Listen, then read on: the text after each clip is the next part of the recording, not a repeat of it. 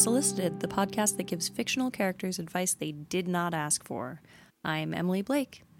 And I'm Owen Evans. So today we're discussing self proclaimed world's best boss, Michael Scott, from NBC's hit series The Office. Self proclaimed really is the the way that went down, isn't it? Yeah.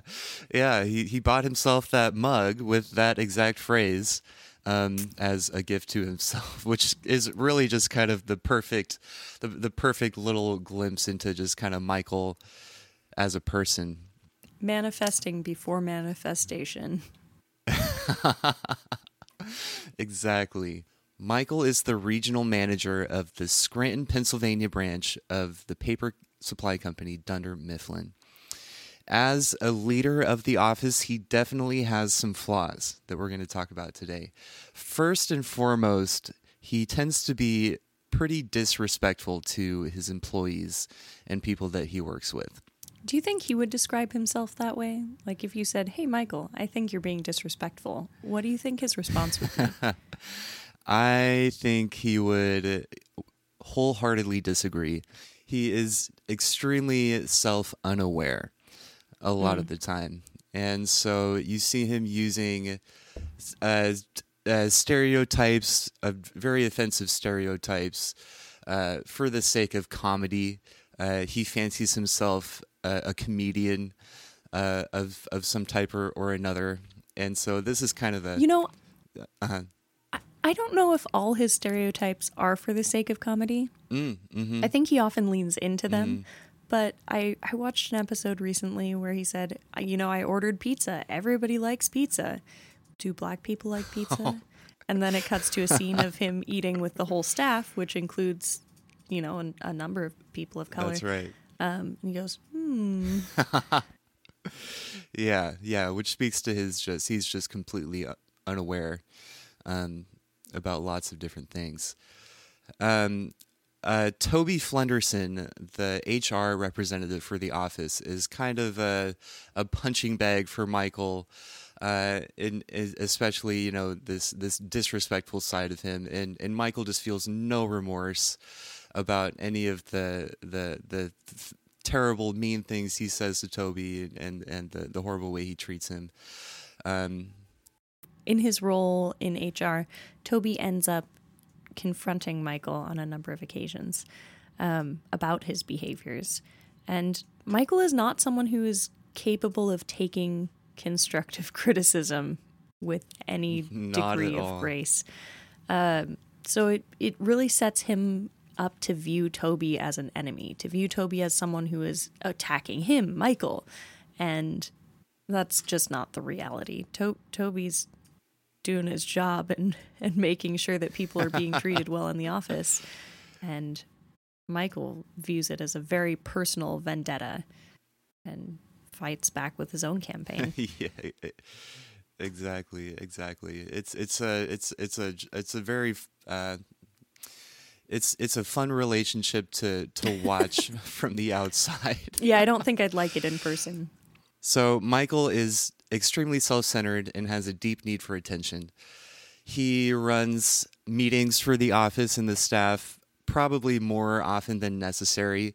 And uh, my, Michael uses these meetings to basically try out characters. He likes to dress up in, in costumes and and try on different different characters for his comedy routines. And so that's essentially what he's doing with these meetings.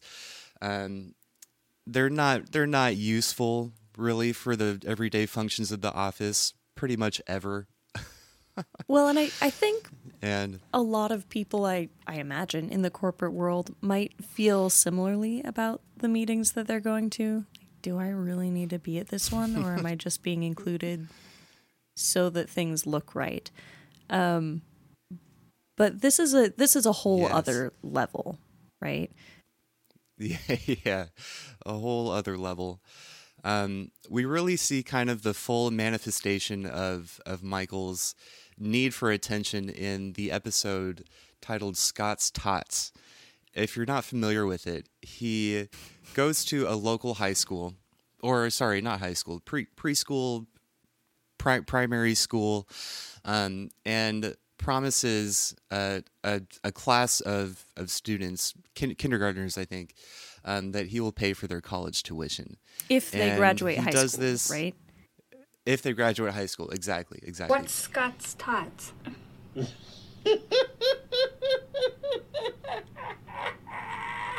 Has it really been 10 years? Local businessman pledges college tuition to third graders. just I fell in love with these kids and I didn't want to see them fall victim to the system. So I made them a promise. I told them that if they graduated from high school, I would pay for their college education. I've made some empty promises in my life, but hands down that was the most generous. And of course, he does this before he has the funds secure to do this for them. Um, but he revels in the, the the positive attention that that that, that brings to him. Well, and that's and wild. then of course you find out. so many people struggle to send their own children to college, um, to send one or two kids to college, and that he walks into this this presentation in front of elementary school kids and he goes, "You know what? I've decided right now if you graduate high school, I will pay for your college for an entire class of children." Is wild. yeah, Where do you get that kind of confidence? yeah. I it's that's it's beyond me. It's beyond me. Of course, you know we come to find out that he cannot afford to, to pay for their college at all. Shocker. Um, but the silver lining there is that they do all graduate from high school, and it is the highest graduation rate that high school has seen in quite some time. Mm-hmm. So, a little interesting twist. Yeah. Well, and Um, I think a lot of his attention seeking behaviors are very spur of the moment. Mm-hmm. When he calls mm-hmm. meetings, it's not typically that he's planned ahead to have these meetings with these characters that he's trying out. He's in conversation with someone and he decides he doesn't like their response and that he'd like to try his his view out on a larger crowd. And he has enough power that he can demand a larger crowd pay attention, and so he does. And I think it's a really similar situation with Scott's Tots. He's he's not thinking ahead here. He's not going, gosh, I bet I can really increase this graduation rate and maybe I can save enough to send these kids to college. He's just going, you know what? Mm-hmm. I would like to be the kind of person who can make promises like this, so I'm just going to make the promise and everything else will fall into place. And that sort of idealistic mm-hmm. thinking is really challenging if people are depending on you. It's one thing to dream Yes. big. It's another to to have others relying on you. Right. Yeah. Yeah. He loves to play the hero, uh, even when he's not qualified. Is he ever qualified? Um, well, for some things he is qualified, and, and we'll we'll talk about that a little bit later on. Um, but uh, in in his capacity as a boss, uh, something he lacks is the ability to be vulnerable uh, with his with his employees, which I think is important um, in a leadership role. Um, you you have to be able to let your walls down and and and let people in um, there's there's a line of course where you're you're balancing you know professional relationship versus a personal relationship but but there is a a, a level of of, of um, warmth and, and welcoming that, that you need to have with people. And michael is just afraid to do that for a lot of reasons. Um, and we'll talk about some of those. He um, but uh, you see this you see this come out. Um, one example is um, the episode where they're at a, a job fair at a high school. And during a conversation with a, a high school student a potential uh, intern um, michael uh, describes pam pam beesly the secretary for the office as a wonderful person and a gifted artist uh, and something else but then he says i would never say that to her face Come here. I would never say this to her face, but she is a wonderful person and a gifted artist. Why, why wouldn't you say that to her face? So, and uh, and and Oscar replies with uh, something like, "Well, why would you never say that to her?"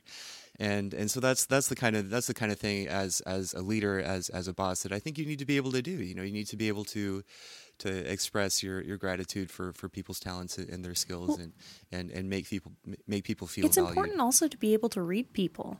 I think there are situations where you would not want to tell an employee something like that. So you wouldn't you wouldn't want to tell Mm-hmm. someone who's working for you nice things about themselves if they already have a big ego or if Yeah, they're already right. pushing pushing your boundaries. Um, but that's Mm-hmm. just not Pam. Like she is really thoughtful and pretty with it and would respond really positively to hearing nice things about herself. And realistically, Yeah. that that would be a great source of encouragement for her. Yeah, yeah, absolutely. She she kind of struggles with self confidence. It seems in the beginning of the series. And she and Michael do Um, have sort of an interesting dynamic. Um, he is really supportive of her on a number of occasions. And when he leaves to start his own paper company, she actually decides to follow him, doesn't she?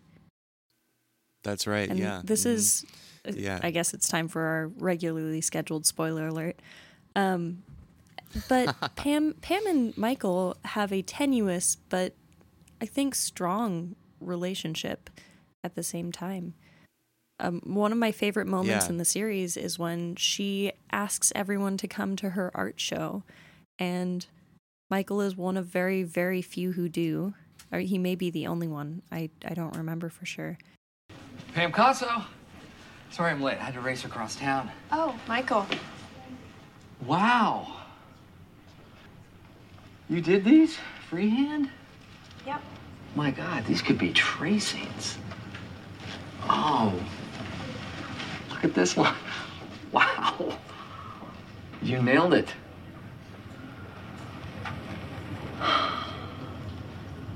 How much? What do you mean? I don't see a price. Um, you want to buy it? Well, yeah. Yeah, we have to have it for the office. I mean, there's my window and there's my car. Is that your car? Uh huh.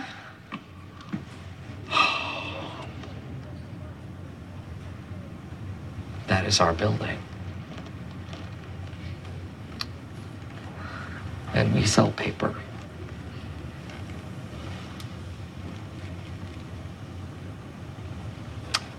I'm really proud of you.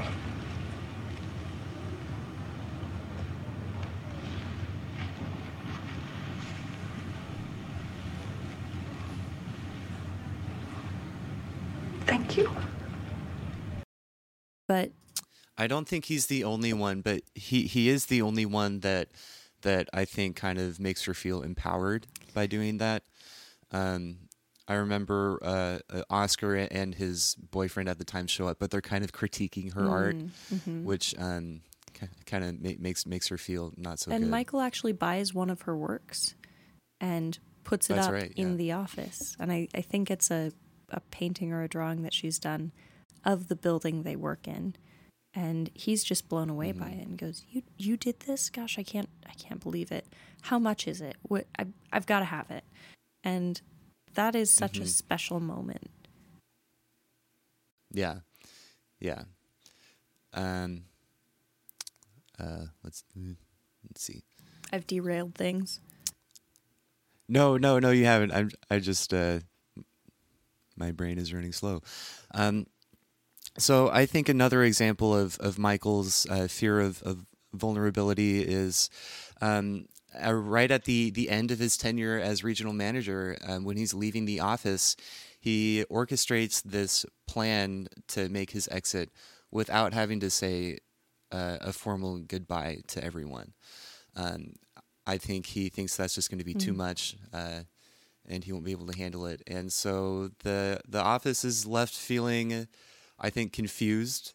Uh, you see a shot of them at Michael's goodbye party, eating his goodbye cake, uh, but he's not there. Um, and uh, and um, you know, and then you all you do see a, a special moment uh, with him and Pam again at, at the airport. Uh, actually, Pam is is frustrated that, that Michael left without saying goodbye and races to the airport to, to find him before he gets on the plane, which she does, and they have a, a, a nice moment and they hug and and uh, she gets the goodbye that, that she needed. Have you ever been in a situation where you felt like you couldn't say the gu- goodbye that you needed to? Um, I would say uh, I I don't think I've been in that ex- exact situation. I, I think I've been in a, a place where I I didn't say goodbye because I didn't want to. Sure. Yeah, I suppose that's fair. I've I've mastered I've mastered the art of the Irish goodbye. I think I would say. What about you? Yeah, I think I've been in some situations where I probably didn't say goodbye to everyone that I should have. Um, and where saying goodbye to the people I really had to say goodbye to felt so draining that I couldn't necessarily say goodbye to Mm, the people that yeah. I wanted to say goodbye Yeah. to. And I wonder if any part of that is. I, I think Michael feels emotions a little bit more yeah, strongly mhm, than a yeah, lot of people Yeah, he's very do. passionate. I don't want to excuse Um, him. Like bad behavior I- is still bad behavior, but but I do wonder. exactly exactly he um you you kind of you kind of learn throughout the series that he has this abandonment issue um that goes i think back to uh his his dad leaving. Um you, you never really find out who his real dad is um, but you do find out that he abhors his his stepfather jeff.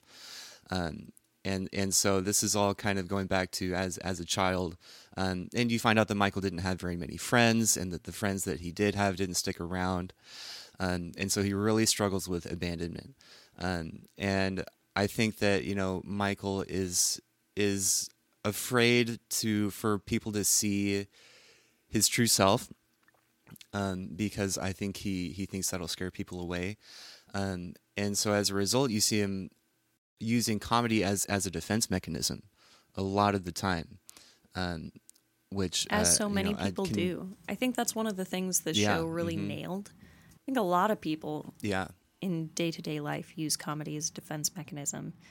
Um, maybe Mm. not in such a severe way as as Michael, but but I think Yeah. that is honestly kind of relatable.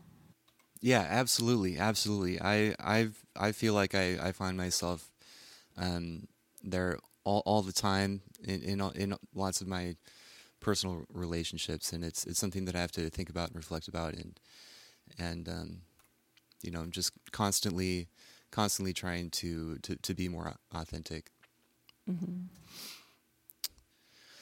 Uh, Michael has some self-destructive tendencies. The the the most that this manifests uh, itself is is in his relationship with Jan. Jan, uh, his Is the his worst. his boss. she she uh, wreaks havoc on Michael's life, um, and just makes him feel terrible terrible about himself. But he can't seem to tear himself away. He uh, Okay, we have to give the rundown of Jan though. yes yes There's there's a a lot to this story. So Jan and Michael during Jan's divorce end up getting together. I think they make out or something. Um, you don't see any of that, of course, on screen, but then Mm-hmm. it becomes this ongoing rumor, and her career is really pretty pretty impacted by by this rumor that she's hooked up with Michael yes um, for obvious reasons because you know Michael is not the sharpest crayon in the box. Um, but Jan in her career is really with it. She knows exactly how to how to get the results that she wants and she very consistently does. So to then as a a woman in a leadership role have someone have a, an entire branch of people just throwing out barbs about how you have supposedly slept with someone below you. Um, Um, yeah, it's yeah yeah it's It's it's, so i and and you, you kind of learn that it's it's it's it's self-destructive for for both of them because you, you know jan Mm-hmm. jan knows that that michael is much less intelligent than she is and and and not doesn't have the same level of drive but i think you find out Well, through a they do- conversation yeah sorry They do ahead. end up dating eventually.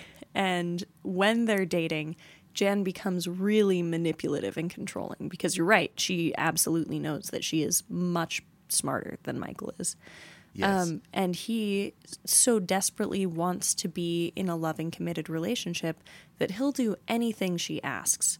So his entire life kind of implodes when they get together. Um, and it, it becomes a really, really toxic situation. Yeah, yeah, it, it is the the perfect storm.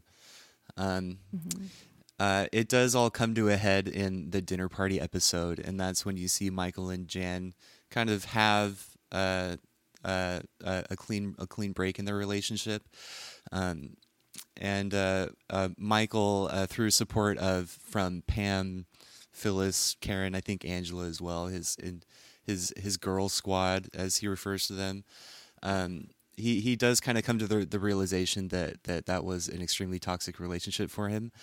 However, when Jan comes back uh, post post uh, surgery, um, uh, and Michael just is unable to to uh, to resist and and uh, falls back into this relationship with Jan. Or wait, is that before? Oh man, am I getting the timeline mixed up? I don't know. I don't remember Jan's surgery. So When when she got the, the boob enhancement. edification, um, I don't have nearly as thorough an understanding of The Office as Owen does. You can probably hear that, but I also have this thing about TV shows where I stop watching them when I think they should have ended. I think The Office should have ended when Michael left. So there's some stuff near near the end of the the series that I just don't know at all. Our producer, Robbie Rutherford, wants to chip in and say that Jan is a scorpion woman. Very apt description. Yeah. Uh, it is very scorpion and tortoise. You know that that fable about a scorpion who wants to be carried across the river by the tortoise and when they're in the middle of the river Oh, he stings the tortoise and they both start to drown. Um, The tortoise says, "Why would you do this?" And the scorpion says, "Well, it's my nature to sting." And that is very very Jan and Michael. Mhm. Absolutely. Yeah, they're bad for each other. Uh, another another flaw that that Michael has in, in his leadership position is his inability to uh, take responsibility for his actions. He'll always find some way to to pass the blame when he can. Um, you see this happen when Michael hits Meredith, one of his employees, with his car and the entire episode is is just Michael trying to find any any possible way to to to pass the blame for this terrible thing that he did. He he even goes so far as to to to suggest that the building is uh, built upon an Indian burial ground and that the parking lot is cursed, uh, which caused his car to swerve into Meredith. Just drastic lengths to to avoid any kind of blame. Ladies and gentlemen, I have some bad news. Meredith was hit by a car. What? Where? It happened this morning in the parking lot. I took her to the hospital, and the doctors tried to save her life. They did the best that they could, and she is going to be okay. What is wrong with you? Why did you have to phrase it like that? So she's really going to be fine? Yes. She has a slight pelvical fracture, but uh, people have survived far worse. Thank God you were there. Yeah. Did you see who did it? Oh, no need. We can just check the security tapes. Yeah. Kind of a good news, bad news there. I was able to be on the scene so quickly because I was in the car that hit her. Who was driving? Oh, Michael. And he does this all the time. There's one episode early in the series where he's responsible for firing someone by the end of the month. And so it's the Oh, last day of the month, and he hasn't even begun to think about who he's going to fire. Um, and he calls in a series of different people and attempts to fire them. And then he has Dwight try to fire some people. And finally, he decides that he's going to fire Creed. And Creed goes, No, no, you don't want to fire me. You want to fire Devon. Fire someone else. Fire Devon. He's terrible. I am so much better at my job than Devon. Okay, well, I already picked you, and you know that. So, unless I just go through with this, you're always going to look at me as the guy who almost fired you. No, no, no, no, no, no. I will forget so fast. You will be my savior. You're the guy who gave me my life back. Thank you. I knew you'd see it my way, Michael. God bless you. You're a fine man. Don't. Listen, you will not regret this either. Devon is terrible. No one's going to miss him. Good, good, good.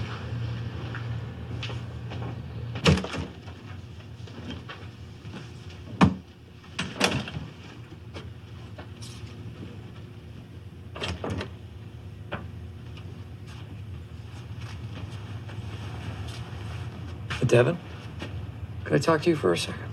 And so Devon ends up being fired purely because the person who was supposed to be fired said that he was going to be instead. Um, And throughout the entire experience, Michael's trying to get anyone but him to make this decision and really, really refusing to take any kind of ownership of it. Mm-hmm. Yeah, absolutely. Well, and, Um, and there just are some things that bosses need to do. Peers can't decide who's who's going. Colleagues don't get to decide this. Um, Right. it, it is not you are the weakest link. Goodbye. like we can't we can't function in a world that way. And I, I think that's one of his biggest leadership failures. Yeah. Yeah, he yeah, he, he lacks the skill to make those hard decisions. Um, later on in the series when when Michael and Jim are, are co-managing and they are tasked with the responsibility of I, I think lowering people's raises for the year because the there's not enough money. Um, Mi- Michael tries to, to pass the responsibility off to, to Jim and then and then make Jim take the blame when, when everybody gets gets up in arms about it. You know, he's his his need for, for attention and, and love for everyone is, is so so strong that, that he's willing to throw other people under the bus. Mm-hmm. Well, and I, I don't know if that's necessarily his need for attention. I think he's just a people pleaser. Like Yeah. the most aggressive kind of people pleaser. and Yeah. in leadership roles, you don't get to please people all the time. You can sometimes, but boy, feels like it's not most of the time. Yeah. Mm-hmm. Um, so, to Michael's credit, there are some things he is extremely good at. Um, number one is his skill with sales. He's he's a wonderful salesman. Um, before he was the manager at the, the Scranton branch, he was in, in a sales position um, and did so well that he ended up being promoted to, to regional manager. Um, and so this is something that you see throughout the series. Um, and, and it kind of pops up unexpectedly because, you know, he's painted as just a, a extremely incompetent in everything. And so these few times where he pops in and makes a really uh, amazing sale that no one else managed to, to be able to make, um, it kind of makes him look like a, a, a superstar in a way. It's, Yeah, it's, so it's there's cool. this is actually an ongoing principle in business. It's called the Peter principle. And the Peter principle says people who are good at something get promoted. But mm. when you're promoted, your role changes and you may or may mm-hmm. not still be good at that skill. So essentially, the Peter principle says, well, people keep getting promoted until they're promoted beyond their skill set, and then chances are they're fired. They're either left mm. to, to remain incompetent in their current role, which is the Michael situation great mm-hmm. salesman, terrible manager, mm-hmm. um, or they end up being fired because their skills have not kept up with their title changes. Yeah, yeah, yeah. That's that's that's. Uh, um, I I wasn't familiar with that, but that makes that makes a lot of sense, especially in in the context of the show. Um, Michael is very good about showing up for people. We already talked about uh, Pam's art show, um, but this this happens in other in other places too. Um, even with with Jan, when when she was at her lowest, um, that's when he he offered to to allow her to, to move into his condo, which I think later he regretted. But it does it does speak to his character that he, with without a, a second thought, was you know recognized that she needed help and and and re, uh, re- reached out his, his hand for for her. And even the Um, impetus for their whole relationship, he he didn't just hit on her. He he wasn't kind of hunting her, you know. Right, It was yeah. not a predator and prey situation. She was really upset and in in need of comfort because she was going through a severe divorce and he was there for her. And while that definitely transgressed professional boundaries and he should not have been there for her in those ways, um, it really was intended as an act of kindness and then went on to to become something pretty icky. Yeah. um, at, at, uh, so Emily, this maybe is is something that you haven't seen, but in the the series finale, the the very last episode, um, at at Dwight's wedding, this might be a spoiler for you. At Did you Dwight's know that Dwight wedding? and Angela? yeah, Dwight and Angela get married. Oh no, that would never work. and actually, actually, it's it. You know, uh, Angela goes through uh, uh, some some character growth uh, the last uh, couple of seasons, um, and their relationship is is actually pretty pretty, pretty uh, beautiful to watch. And they do get married, and and Michael, having at this point moved to Colorado, um, uh, comes back to, to be Dwight's best man uh, at the wedding. It's it's a, a very cute moment. You ready? You kidding? I was born ready. Wait, wait, wait. Um, I don't know how to tell you this, but we have a little bit of a problem. Oh, no, what? The minister just told me that it's tradition for the bestish mensch to be older than the groom. Oh, come on. I've never heard of such a I thing. haven't heard of it, obviously. But I'm out because I'm significantly younger than you. Not significant is a big I word. think I think you're. Well, okay. Either way, either way, Dwight, I can't be there for you. I'm sorry. Jim. I just really wish there was something I could do.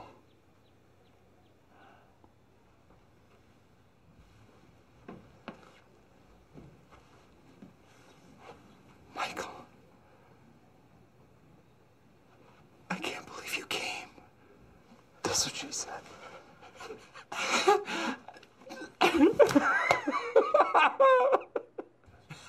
Best prank ever. I do buy that Michael would be best man at Dwight's wedding. I absolutely do not buy that Angela would marry Dwight. If if you ever watch the rest of the show, I'd be curious to to know if your if your opinion changes or stays the same. Well, that feels unlikely, but I we could we could talk about it.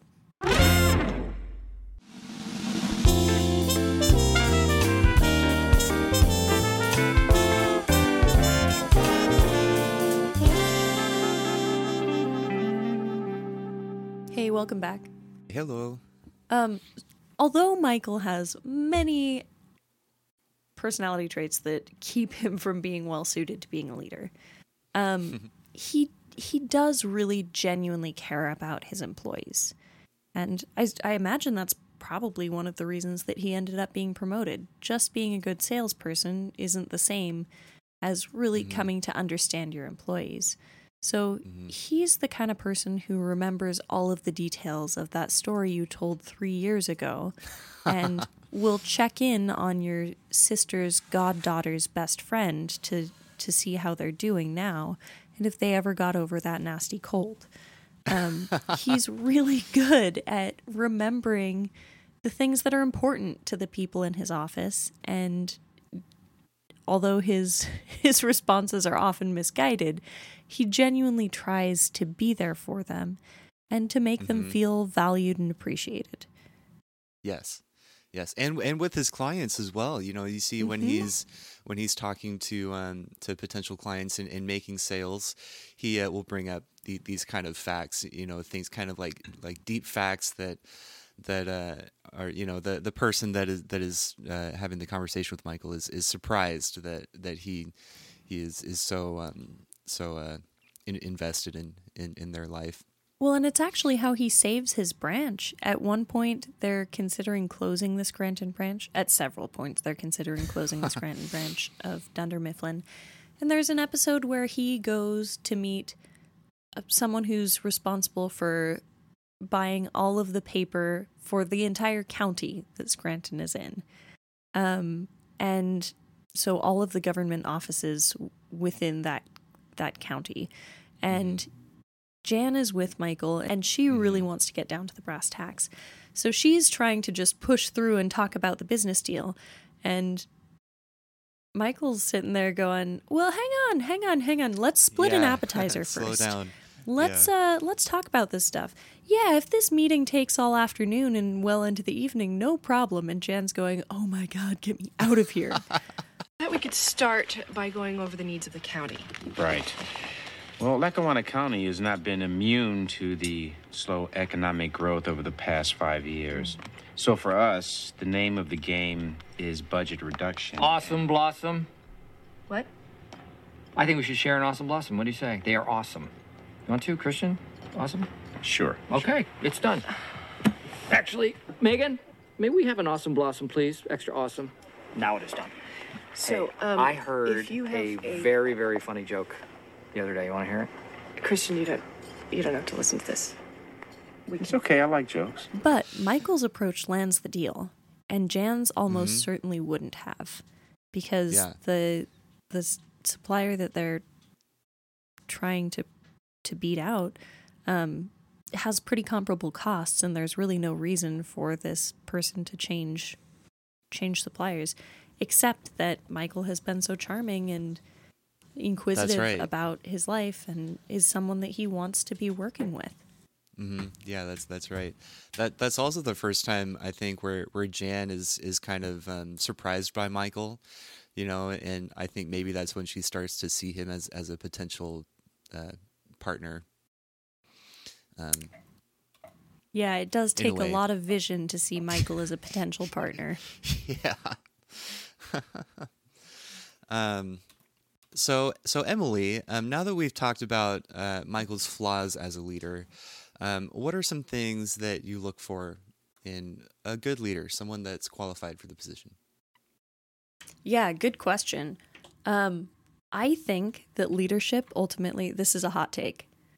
I think that leadership ultimately is manipulation. Leadership is about convincing someone that they want to do what you want them to do. yeah, But That's- we have yeah, this you know, really I- negative connotation for for the idea of manipulation, this really positive connotation for the idea of a leader. And a big Mm-hmm. piece of it is that leaders can tout other skills as well. So like, yes, I'm Mm-hmm. manipulative. but um, I'm also really organized and I treat people with respect and I communicate effectively and I demonstrate that I have whatever skills it takes. Um, so I, I think that when we talk about the skills that make a good leader, we tend to talk about those ones, which is important. Um, but we sometimes shy away from the idea that ultimately the, the job of any leader is manipulation. Yeah, and there are some leaders that are better than others, right? Because Mhm. It's it's it's manipulation, but but in a way, it's it's tricking people into in into uh, uh, coming coming up with with the the idea that you had initially, right? In a way, because you want your employees to to take ownership for for the things that they're doing, and the best way to do that is to make them think that they um, came up with that idea themselves. Yeah. It and I think what you're really talking about is empowerment. Mm-hmm. Empowering other people to mm-hmm. feel like they can do the work without you. Great mm-hmm. leaders don't need to be present. Great Yeah. leaders are able to trust that the people beneath them in a hierarchical structure are going to do their their jobs competently and effectively. Yeah, exactly, exactly. Um, Well, and you know, I I think th- this is a big piece that Michael is missing. Like he's he's not any of the common common leadership qualities either. Like he's not very organized, he's not very respectful, he's not a good communicator. Um he really actively tries to manipulate people pretty consistently. But it's not Mhm. very effective very often. Hmm yeah. When we really Yeah. see him shine in a leadership role is when he takes the opposite approach and instead of actively trying to manipulate people, he opens up to them and starts listening to them and becomes open to being manipulated by them. And that's when he really shines his brightest, sort of ironically. Yeah, yeah. Um, so we we kind of already talked about how how Michael ended up in this management position.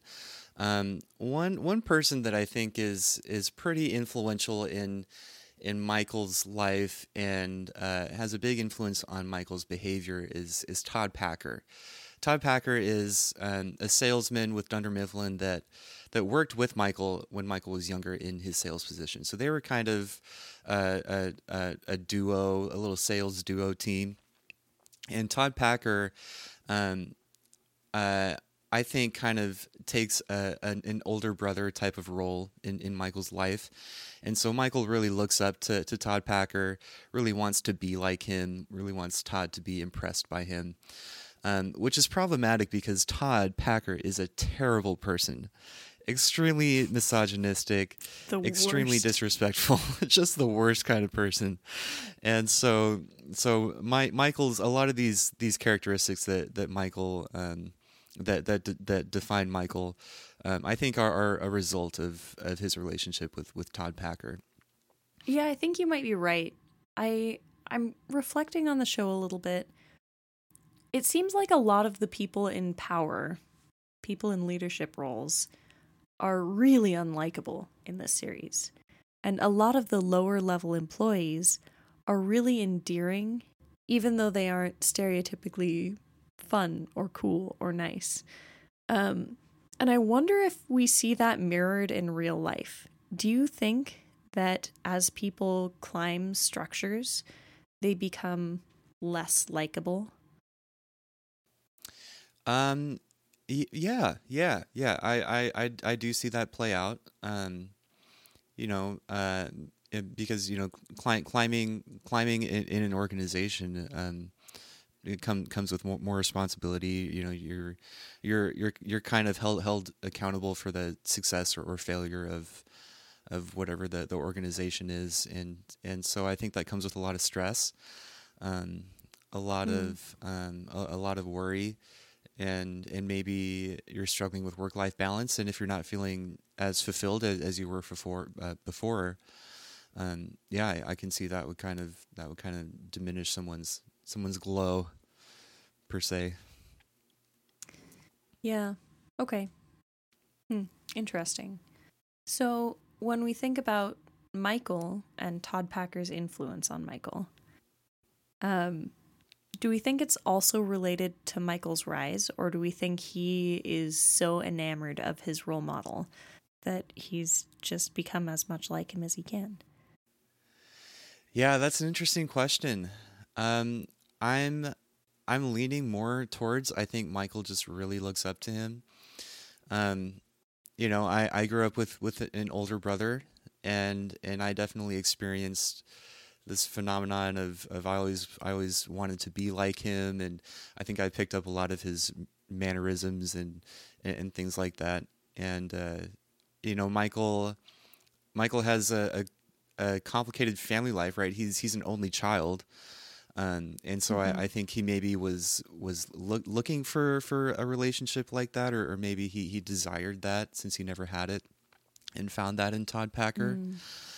Um, and uh, to to to Michael's, you know, to to to Michael, not not Michael's demise, but um, but I, I think that really attributed to to Michael some of Michael's ca- big character flaws. Hmm. Okay. Tell me more about who Michael was when he was pretty young. Yeah, so so you you see little glimpses throughout the show of of Michael as a kid. Um, one one big example is uh, an episode where you see Michael in this children's TV show, and Michael is probably the age of seven or eight in this episode, and he's wearing a black tie suit, and his hair is slicked over, just glued down with whatever kind of gel and uh, he looks pretty dorky. And he looks uh, like a small adult. yeah, uh, and he uh, he makes a comment about how, or uh, the the the host of the children's show asks him, Michael, what what what what do you or what are your goals when you grow up? What do you want when when you become older? And Michael says, I want a hundred kids so I can have a hundred friends and no one can leave me because they're my kid. Okay, next. So, what's that's your me. name? That's me. Oh, hi, Michael. I'm Ed. Well, what's your favorite subject in school? Recess. Recess. So, tell me, what do you want to be when you grow up? I want to be married and have a hundred kids so I can have a hundred friends and no one can say no to being my friend.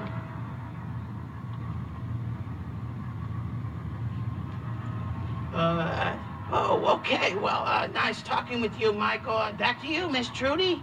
Hi, everyone. It's one of my favorite Could've sworn there was- day. Did you get married? That's right. So we're gonna Uh, no. Why not? Uh, just never happened. So, do you have any kids? Uh, nope. Do you have a girlfriend? I do okay. Was Chet Montgomery cool back Yes. then? Even I have a girl. Okay, all right, okay. So you didn't get to be what you wanted to be. I guess not. And so right then and there, you're like, oh man, this guy has some stuff. This guy uh, has uh, a mother who uh, is extremely, you know, helicoptery, very, very con- controlling of, over over him, and he's young, of course. Um, what what what mother wouldn't be? But just to an extreme degree.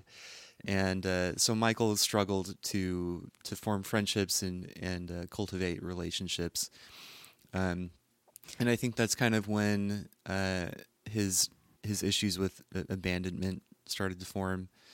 Um, and uh, uh, let's see. Yeah, we don't have to include this in the recording, but he also has a pretty severe speech impediment when he's on the TV show. That's right. um, Which might may or may not have contributed to his ability to make friends hmm at that age. And yeah, the the whole scene is he's so excited to show everyone this time he was on TV when he was a kid. And it Mhm. just it turns into this really heartbreaking moment. Mm-hmm. Yeah. Yeah. Oh, Michael. Um. Okay, moving on. So. So um, as Michael... transitions through these various roles, from the really lonely little kid to the young adult who idolizes a scummy salesperson, um, to the the leader promoted far beyond his abilities. Um, he he really has never been in a structure that is supporting him as the person he is or as the person he wants to become. hmm Yeah, so so you kind of see um, the corporate kind of almost take a, a, a back seat uh, with the Scranton branch, and and uh, so so the the branch is consistently putting up good numbers. Um, Michael being a, a, a very competent salesman himself, and and the the other salesmen in in the branch um, uh, constantly, uh, you know, making sales and, and bringing in money.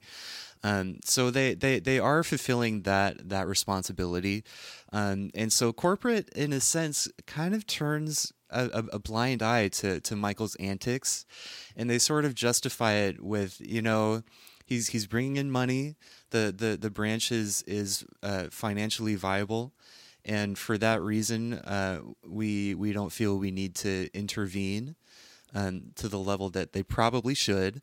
There there are a few occasions here and there where they you know there's there's a, an episode in the in the first season where they they have a a, a, a seminar on on um, how to how to be uh, culturally sensitive in in the workplace as a direct result of uh, Michael's behavior.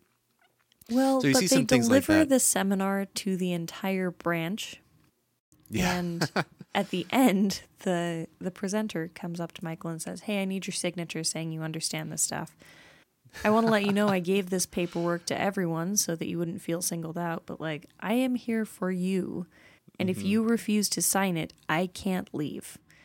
Um and uh, honestly, I think he needs more direct feedback like that from from corporate or Yeah. from people who are going to hold him accountable. Mm-hmm. Yeah, yeah, yeah. Michael is a, a pretty sensitive guy. You know, pr- pretty in, in touch with his feelings, and so Um, he he he does not take criticism like that well. I don't think he is in to- touch with his feelings. I think he has a lot of big feelings, but I don't Yeah. think he has the language to describe them.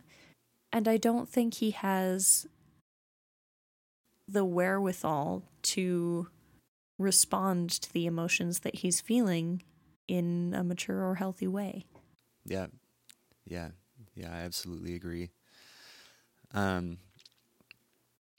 So, uh, speaking more about the the corporate role, um, uh, it's it, it really should be the responsibility of the com- the company to provide professional development opportunities for their managers, especially new managers. You know, you never really see whether or not Michael had opportunities like that when he initially was promoted.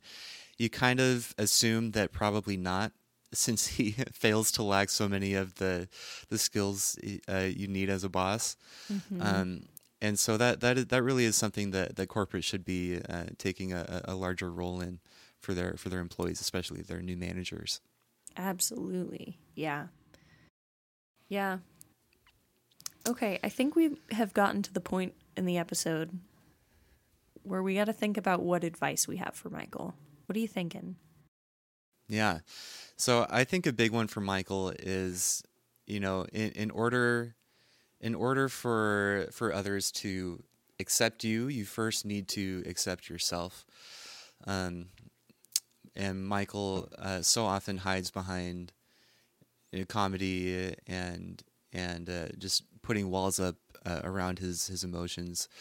Um, he, he he really he really struggles to to accept himself, and I think he has that deep fear that that you know if if he if he is to to be genuine, um, that that they would that people would would get scared away, which of course is his biggest fear, right? He does not want to be abandoned. Yeah. Um, in the episode with the, the the roast, the company or the the branch roast, um, the employees all kind of, and this is this is facilitated by Michael. He thinks it'll be funny, um, but the employees air out all their dirty laundry, all their frustrations with Michael, and he takes it really hard. Um, but I think that is kind of the the turning point for Michael in in realizing that that yeah, I've got these flaws. I'm I'm I'm not I'm not the best boss, but these people still want to work with me anyway. Mhm. And and I, I think that's that's a really pivotal moment for Michael because it kind of it kind of um, relinquishes that that fear that that they're gonna they're not gonna accept him. Yeah. Yeah. I think my advice to Michael would probably be to make some friends outside of work. Um right now he he's in a managerial role. He's the only person in his day-to-day life in the managerial role. So while he works with corporate a lot, he's not he's not working out of corporate headquarters and he doesn't get to see other people who are on his level very often. Mm-hmm. He's trying really hard to be friends with everyone in his branch and all of the social interactions we we see him have are with other people from his company. Yeah. And ultimately, I- mean, it's nice to like the people that you work with. That's great. And it is hard to make friends as an adult. I haven't figured it out yet. A lot of my friends are still here. friends from high school or friends from college when I was surrounded by people who were all my age. Um, Mm-hmm. but I I really think a lot of the inappropriateness of his relationships with his employees comes from not having a healthy social structure outside of his his work role. Yeah. hmm Yeah, you, you have to have that line between professional relationships and and and your personal relationships and and Michael goes too far into that pool of, of seeking validation and emotional support from from these people who are his subordinates. Right? So Yeah. so of of course they're gonna act a certain way around him because, you know, they they have to. It's their job. Um, but but Michael really needs that that um that that that really That close you know, distance. yeah. hmm Yeah. Yeah. All right, shall we shall we sign off? Yeah, I think so. Hey, if you're enjoying the podcast, please consider subscribing, rating and reviewing, or sharing with a friend. It really helps us to grow. Unsolicited is a Salty Pup production. Music by Tristan Hurd, publicity by Allison Biggie, audio engineering by Robbie Rutherford, and art by Erica Peterson. Thanks also to my co host, Owen Evans. My name is Emily Blake. Thanks for listening.